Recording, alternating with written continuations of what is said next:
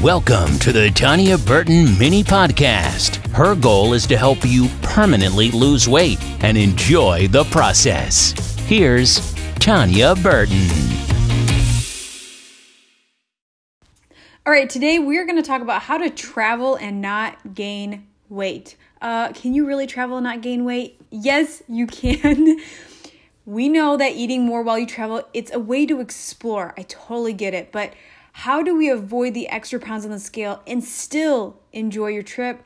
Well, today I'm going to share with you my top 4 tips to handle any kind of travel stress free. So no matter if you're traveling for work, you're going to go see your family, maybe it's a vacation or you're just headed to a conference, I want to help you make choices that not only allow you to enjoy your trip, but you get to a point where you no longer view travel as an obstacle that's preventing you from being successful with your weight loss journey. So here are my top four. Number one, plan ahead. We hear this all the time, but seriously, it's a game changer.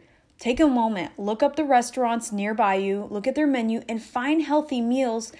500 calories or less is what I suggest and that way, when you get to the restaurant, you'll know exactly what to order and you'll feel more confident in your choice.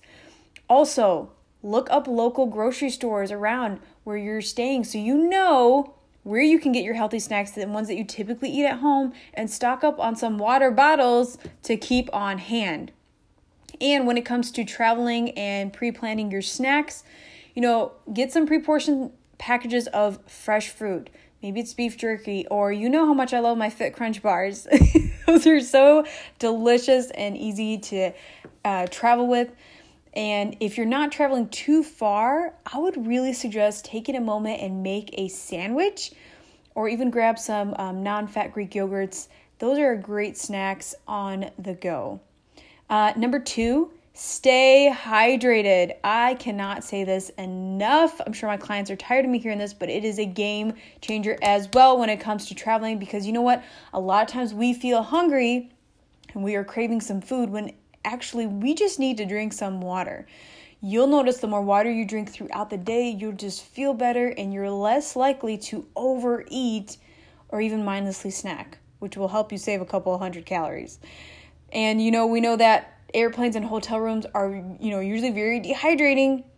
Um, so be sure to buy a couple of water bottles and drink up. Number three, plan your activity. This is something we we have really Peyton and I have been focusing on is first planning our activity and then our meals. But really take a moment, look at your look at your trip and see when you can squeeze in a workout. Maybe it's at the hotel gym.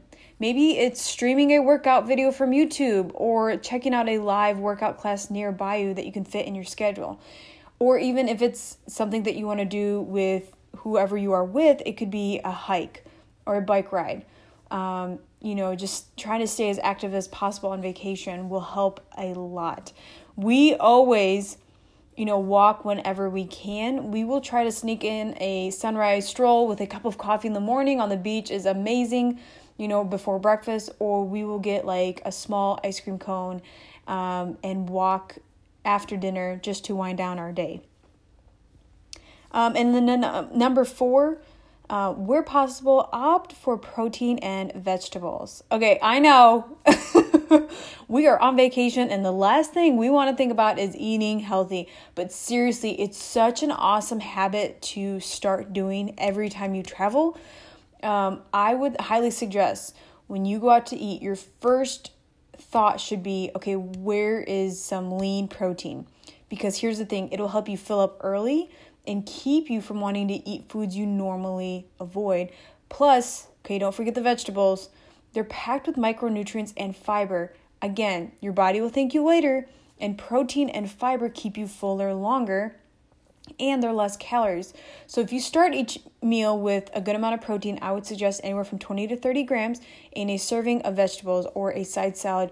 You now just saved all of your carbs and fat for that delicious dessert afterwards, guilt free. So talk about balance, okay? It might mean you you have a little bit of a boring meal, but you can enjoy that dessert afterwards guilt free um, and you know what? It's not going to derail your progress.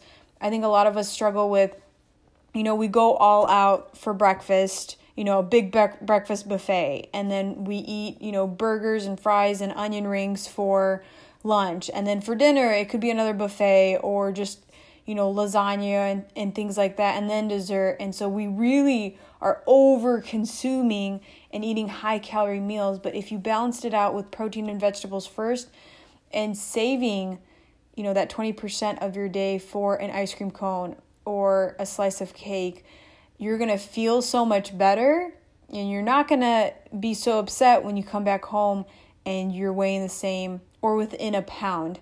Um, so look uh, look over these last four tips and maybe your next trip pick one of them and really focus. You're to see the difference in your trip. You're still to enjoy time with your friends and family and having a good time but you're to also feel better not being so bloated or you know hungry and things like that. So as the time goes on each vacation i would try continue to master all four. And you won't believe how great you're going to feel and the relief of when you get back you didn't gain any weight Again, thank you so much for listening. My name is Tanya Burton. I hope this brought value. If you find value in this, be sure to share it with your friends and family um, just to help them out that, you know, it is possible to not gain weight while traveling.